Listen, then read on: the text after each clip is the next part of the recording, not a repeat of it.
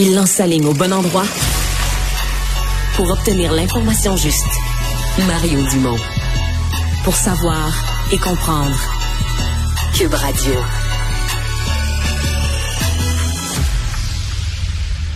Alors, c'était euh, il y a quelques jours le congrès 2023 de la Fédération des pourvoiries euh, du euh, Québec, un congrès lors duquel ils fêtaient leur 75e anniversaire. Dominique Dugré, PDG de la Fédération, est avec nous. Bonjour. Bonjour, M. Dumont. Ouais, parce que 1948, l'arrivée des pourvoiries, c'était un peu la démocratisation de la chasse et de la pêche au Québec. Là. On va se le dire avant ça, euh, c'était les clubs privés, puis c'était une affaire de c'était une affaire de riches et progressivement, à partir des, des, des, ces années-là, on a commencé à faire de la chasse et de la pêche un loisir pour tous. là. Oui, tout à fait. Ben, en fait, les premières pourvoiries, oui, il y a eu un temps où ils ont cohabité avec les clubs privés. Mais dès, dès la fin des années 1800, il y avait déjà des touristes, euh, puis même des, des, résidents du Québec, qui fréquentaient les premiers outfitters. Puis c'était pas nécessairement des clubs privés. Il y en avait moins. C'était certainement des services d'hébergement, avec des services de guide. C'était peut-être un peu moins structuré. Mais c'est ça, avec, euh, avec les décennies qui ont avancé, euh, ça s'est mieux structuré. En 48, je pense qu'il y avait une trentaine peut-être de pouvoiries qui étaient membres ah, de ce qu'on appelait l'Association des Outfitters du Québec à ce moment-là. Puis ben, au fil des ans, ça a changé pour euh, se transformer en Fédération des, des du Québec. Et oui, l'avènement des clubs privés fin des années 70 est venu donner un essor aussi au secteur. Avant de parler de votre euh, congrès, euh, parlons de la saison qui s'est terminée euh, ou qui se termine, de la chasse et de la pêche, parce que on s'en est parlé à quelques reprises. Il y a eu les années de la pandémie, ça n'a pas été jojo, des moments où c'était fermé, à moitié ouvert, les chalets à moitié pleins, des incertitudes, des périodes où on pouvait pas réserver parce qu'on le savait pas. Est-ce qu'on a, mettons, la saison qui se termine, est-ce qu'on a pleinement repris les activités? Monsieur Dumont, on s'est parlé cet été, vous et moi, en juin. Euh, ça a été une saison à certains égards pire que la pandémie à cause des feux. À cause des feux, ah ouais, à ce point-là. À cause des feux, euh, ah oui, tout à fait. Puis c'est pas des feux qui ont qui ont endommagé nécessairement des pourvoiries ou des territoires de pourvoiries. Il y en a eu, malheureusement. C'est vraiment catastrophique pour certains certains entrepreneurs qui ont perdu euh, toutes leurs installations. On en a quatre ou cinq. Mais c'est vraiment la fermeture des chemins, la fermeture du territoire, l'interdiction d'accès. Qui avait duré quoi? Trois, trois semaines, quatre semaines? Ah, écoutez, il y a des gens qui ont été fermés trois, quatre jours. Il y en a qui ont été fermés six semaines. Six semaines, ah ouais, ouais, jusqu'à temps que ça. dans la haute saison, le mois de juin, puis fin mai, mois de juin, début juillet, ça fait que ça, ça a fait euh, très, très mal. Très, très mal. Euh, par la suite, ben, il y a, y a, certains pourvoyeurs qui ont eu des difficultés encore parce que les gens étaient craintifs de réserver. Il y en a qui avaient déjà réservé lors de leur séjour depuis un an pour la mi-juillet, mais voyant que ça flambait encore à fin juin, ils ont dit, je vais être sûr de prendre les vacances. Fait qu'ils ont annulé puis ils ont réservé ailleurs. Donc, ça, ça, ça, a traîné. Mais au-delà de ça, pour ceux qui ont, qui ont réussi à ouvrir normalement, ben évidemment, écoutez, la, pêche a été bonne, la saison de chasse, ça a été bon aussi. Mais ça va rester euh, quand même à l'encre rouge cette saison-là pour plusieurs pourvoyeurs. Ouais. Fait que là, on les accumule. La pandémie, la pandémie, les feux de forêt, euh, ceux, ceux, qui ont été frappés à chaque fois là, doivent commencer à trouver le, le temps long. À chaque année, t'espères financièrement te refaire, c'est jamais ça, là? Non, non, c'est ça. Puis on a quand même connu une, hausse du nombre de transactions dans les dernières années. Donc, je pense aux, jeunes ou aux nouveaux entrepreneurs, même s'ils sont moins jeunes, qui se lancent dans le monde de la pauvrerie. Ils disent, parfait, je vais faire une année euh, correcte. Puis là, oh, pandémie. Après, alors, je vais faire une année correcte. Bang, les feux de forêt.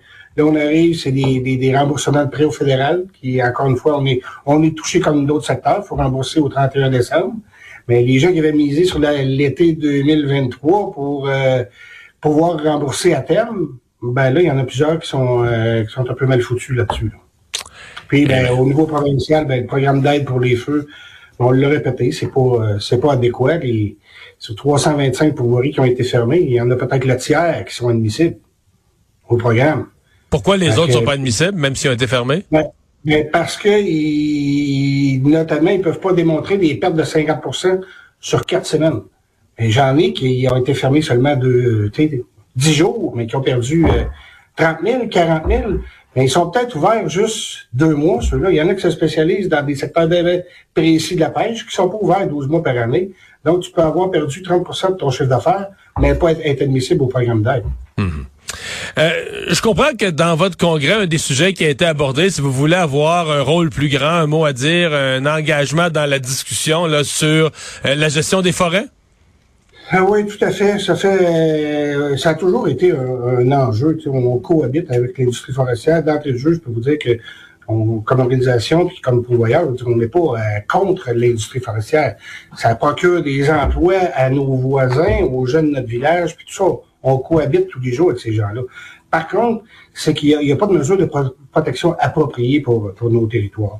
ce qu'on demande depuis, depuis plusieurs années, mais plus particulièrement de manière, je dirais, vocale euh, depuis un an et demi, c'est vraiment qu'on soit euh, intégré dans le début du processus de planification euh, des coupes forestières.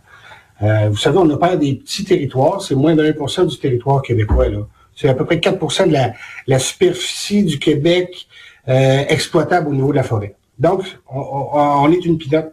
Mais il faut, euh, ça demande peut-être un effort plus grand justement pour tenir compte des besoins de ces entreprises-là. On a 500 000 clients qui passent chaque année sur ce 1% de territoire-là. Donc, on, l'utilise à fond, on maximise les retombées, on est sur le même territoire année après année, des territoires qui peuvent varier entre 10 puis 100, 125 km carrés.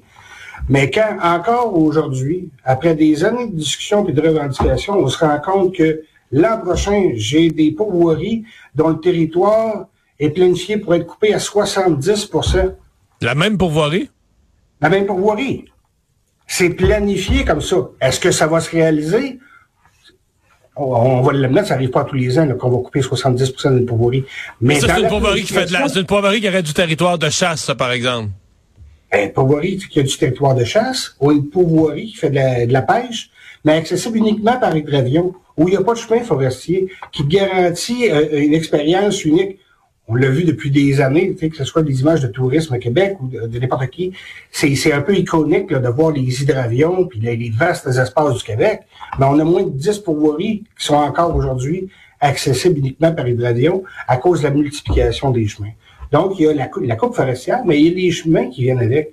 Plus tu de chemins sur ton territoire, plus la gestion devient difficile. Il y a des questions de sécurité, il y a des questions de braconnage. c'est tout un amalgame. C'est pour ça qu'on demande, nous, d'être consultés en amont, puis pas juste d'être consultés, de participer, de s'entendre avec les forestiers. S'entendre avec eux sur la voirie forestière, ça, ça, représente une économie pour tout le monde. On veut développer 400 km de chemin sur un territoire. On peut se concentrer sur des chemins principaux que moi, comme pourvoyeur, je vais continuer d'entretenir dans 25 ans, 30 ans, quand vous allez revenir, vous n'aurez pas besoin de refaire des nouveaux chemins. Et Colin, dans, 25-30 ans, je vais approcher 80. J'espère que je vais aller encore des pourvoiries. Je, je vais croiser les doigts, j'en rêve. euh, monsieur euh, Dugré, est-ce que... Euh, dans un congrès comme ça, je pose vous poser la question de la, de la relève. naturellement, elle se pose euh, des deux côtés. Là. Vous m'avez dit tout à l'heure, il y a eu des transactions, donc il y a des plus jeunes qui rachètent des, des pourvoiries. Euh, et du côté de la clientèle aussi, euh, on dit les jeunes, ils ont d'autres loisirs, ils ont une autre relation avec la nature. Avez-vous l'impression que ça se renouvelle des deux bords, qu'il y a de l'intérêt d'entrepreneurs pour opérer les pourvoiries chez les plus jeunes et que la clientèle se renouvelle, que les grands-pères passent leur canne à pêche aux petits-enfants? Ou... Avez-vous l'impression que ça se fait, là? Ben, au niveau des entrepreneurs, oui, ça c'est clair. Là, les données nous, le montrent depuis quelques années qu'il y a un intérêt pour, euh, pour ce marché-là comme entrepreneur de développer, puis encore des choses à développer. Il y a eu beaucoup de développement dans dans les récentes années. Des gens qui sont maintenant ouverts à quatre saisons, donc qui ont procédé à l'hivernisation de leur chalet pour pouvoir offrir des, des, des, euh, des séjours de raquettes, de ski de fond, de pêche blanche. Il y en a qui deviennent des relais de motoneige. Donc, on, se développe de plus en plus. Puis au niveau de la clientèle, ben oui, c'est sans surprise, on l'a vu durant la pandémie. Euh, C'était-tu forcé parce que les gens pouvaient plus sortir? Peut-être mais il y a eu un engouement, un retour vers la nature. Euh, nos, nos, pourvoiries, quand ils ont été ouvertes, ont été très fréquentées. Ça a été le cas pour les parcs, soit des parcs régionaux, des parcs provinciaux, ou même des parcs municipaux. Les gens voulaient un peu un contact avec la nature, sortir de la maison. Fait qu'il y en reste encore de ça. Euh, c'est pas juste la transmission euh, du savoir, là, pêcher ou chasser. Il y a de la nouvelle clientèle qui a découvert les territoires de pourvoirie aussi. Parce que oui, ça demeure que la chasse et la pêche, la, pêche, c'est au cœur des activités. Mais tu sais, il y a une grande diversité. Tu veux juste louer un chalet pour une fin de semaine, puis aller faire un peu de canot, c'est parfait. Aller cueillir des bleuets. Euh, il y, a, eu quand même une bonne portion québécois qui ont découvert le territoire québécois via les pourvoiries. Eh bien, ben, on vous souhaite la meilleure... Oui, allez-y. En fait, je vous dirais que c'est une des raisons pour lesquelles on veut davantage axer sur la protection de nos territoires. On en a parlé de ça aussi au Congrès. Peu de gens savent ce que font les pourvoyeurs pour protéger leur territoire. Au, plan, au plan de, la foresterie, au plan des aménagements fauniques. ça, on s'est engagé à le montrer dans la prochaine année. Euh, au niveau de la foresterie, bien, ça prend d'autant plus d'ampleur. Et on a parlé des feux de forêt. On le sait, il y a des réductions de coupes forestières, des, des, réductions au niveau de, des bois disponibles. Donc, pour continuer à maintenir leurs activités, l'industrie forestière va devoir regarder où ça n'a pas été brûlé. Ça peut être les pourvoiries. De l'autre côté, il y, a, un objectif de 30% d'aires protégées. L'industrie pourra plus protéger, pourra plus aller couper dans ces aires protégées-là. On va se retourner où? Ben, les pourvoiries peuvent être dans la mer aussi. C'est pour ça qu'on lance un peu euh, un signal aujourd'hui, de dire qu'on réalise vraiment que nos territoires vont être de plus en plus convoités par l'industrie forestière. C'est le temps là de s'entendre pour assurer qu'il y ait un aménagement forestier durable de chacun des territoires de pourvoiries.